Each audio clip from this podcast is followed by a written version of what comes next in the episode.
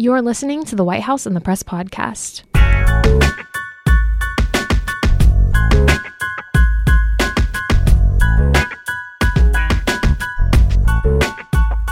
Hello, and thanks for joining us on the third episode of the White House and the Press podcast. This episode is kind of unique.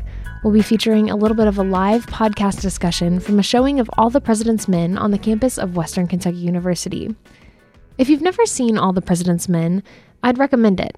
It tells a story that is foundational to our modern day understanding of the purpose of journalism, especially when it comes to covering the White House. It's the story of Bob Woodward and Carl Bernstein, two Washington Post reporters who helped uncover the infamous Watergate scandal of the 1970s. The movie shows many of their unique reporting techniques, including the non traditional methods for finding and verifying information that they used, their use of secret sources, and their persistence in the midst of uncertainty. Before and after the showing of this film, I sat down with two of my classmates for a panel discussion about this and other issues surrounding Watergate. Here's part of our conversation.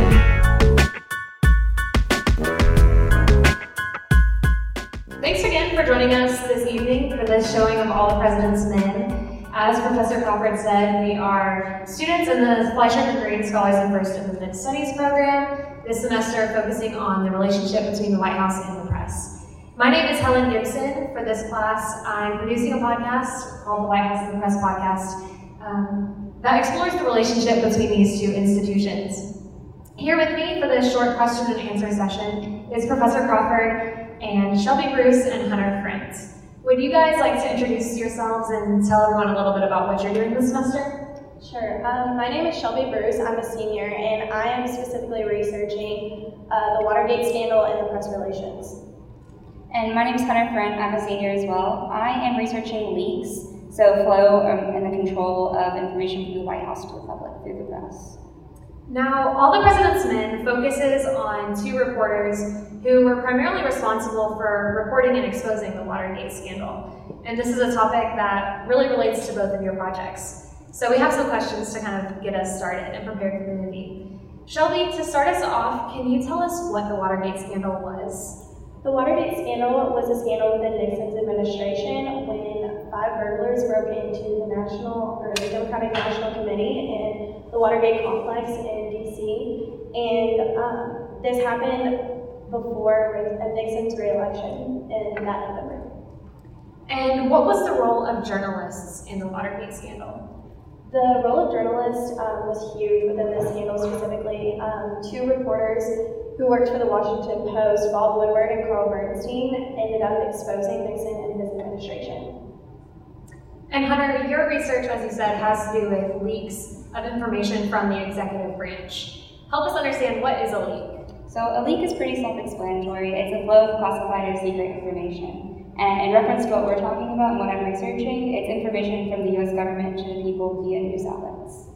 And how do journalists use leaks in their reporting? Why would, a, why would a journalist look into a leak? So leaks are usually a good source of primary information. Those are the scoops that only that news organization has. Um, and that information that comes from leaks is often serves as a reminder of the watchdog role that the journalists have over the government. Um, the Society of Professional Journalists Code of Ethics states that journalists must recognize a special obligation to serve as a watchdog over public affairs in the government. And so it kind of opens the door for events that they believe the public has the right to know. Right. Um, I think that's all that we need to know before the movie. We'll have another short Q&A, like Professor Crawford said, after the movie and then open it up to you all, the audience, for any questions that you may have.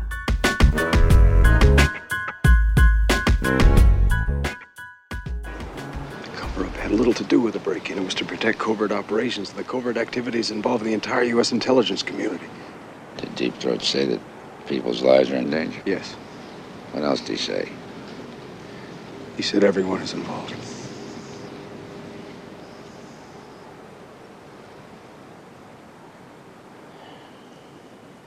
You know the results of the latest Gallup poll? Half the country never even heard of the word Watergate. Nobody gives a shit. You guys are probably pretty tired, right? Well, you should be. Go on home.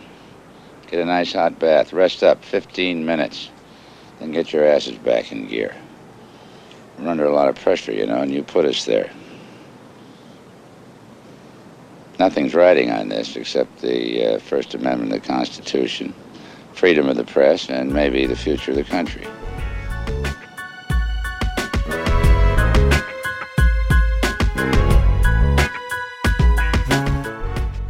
Obviously, this movie is a little dated. It was released in 1976, which was just a few years after the scandal took place. And we know more now about the scandal than we did then, particularly um, the identity of who Deep Throat was. So, Shelby, who was Deep Throat? Deep Throat was Mark Felt. He worked for the FBI, and he essentially was working with Woodward and Bernstein to uncover the investigation, and he agreed to do so as long as he was granted anonymity. So he pretty much helped them through the entire process. And when and why did he decide to finally make himself known? Um, he was granted anonymity for 33 years, and it wasn't until 2005 when he finally came forward and said that he was the source that was helping Woodward and Bernstein through their investigative reporting. So, Hunter, why would a journalist protect their sources like this? Well, in the cases such as Watergate or the Pentagon Papers, which was another leak that took place under the Nixon administration, sources are protected because it's a journalist's job to protect the identity of sources that they promise anonymity to. And looking at how far we've come and where we are today, what was the legacy, you would say, Shelby, of the Watergate scandal? Um, I would say that it changed the press and president relationship and that it increased um, investigative reporting, especially the techniques that Woodward and Bernstein used to uncover Watergate. And they used those a lot more afterwards in covering politics and the presidencies.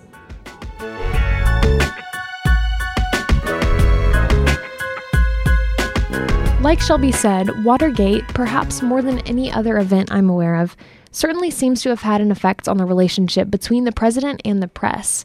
It increased the watchdog function of the news media and has helped usher in our present day understanding of the way journalists cover politicians. And the reporting that came out of the Watergate scandal, as shown in All the President's Men, is still inspiring young journalists today. Adam Murphy is a freshman journalism major at WKU. He watched All the President's Men for the first time during the Fleischaker Greene showing and said he left with some pretty major takeaways. Let's talk about the showing of All the President's Men recently. Why did you decide to come? Was it something that you were required to do for a class or just wanted to see on your own? Uh, I actually just wanted to see it on my own. I had just recently seen Spotlight and I was interested in more journalistic uh, style movies, so All the President's Men was on my radar. So. Mm-hmm. Had you seen it before? You hadn't, had you? I have not seen uh, All the President's Men before. What did you think of it? What were your takeaways or first impressions? Um, I thought it was very long, but uh, it definitely was very good. It definitely it put more perspective on like what like verifiable news is about, and like it definitely put in perspective about like how like when BuzzFeed came out with that dossier about our President Trump, and it wasn't really verifiable. It sort of made like a was a more like recent connection I could make to it. So kind of like helps you understand modern day journalism a little better. Yeah, it definitely and it showed me how like how far we had come from the past and like where we are now with the digital media. Yeah, for sure. And were you familiar with the Watergate scandal before watching this or Um I had known like a little bit, but like I like didn't really know like what it was all about and like what like actually had happened. I just knew that like President Nixon resigned and that it just happened, but like I didn't really know the details. Right.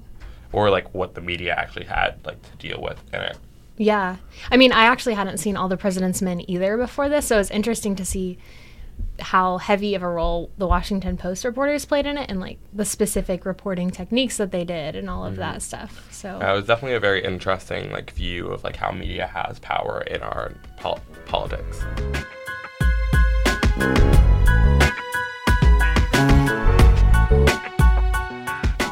In our next episode, we'll move from a historical look at the relationship between the White House and the press to a more current one, analyzing how President Trump's relationship with the news media defied the norm, even from the campaign trail. You won't want to miss it. Until next time, I'm your host, Helen Gibson. Thanks for listening. The White House and the Press podcast is a project created for the Fleischaker Greene Scholars in First Amendment Studies program at Western Kentucky University. To view more research, projects, and reflections from this class, check out our website at wkujournalism.com slash White House and Press. Again, that's wkujournalism.com slash White House and Press. Special thanks to Shelby Bruce, Hunter Frantz, and Adam Murphy for making this episode possible.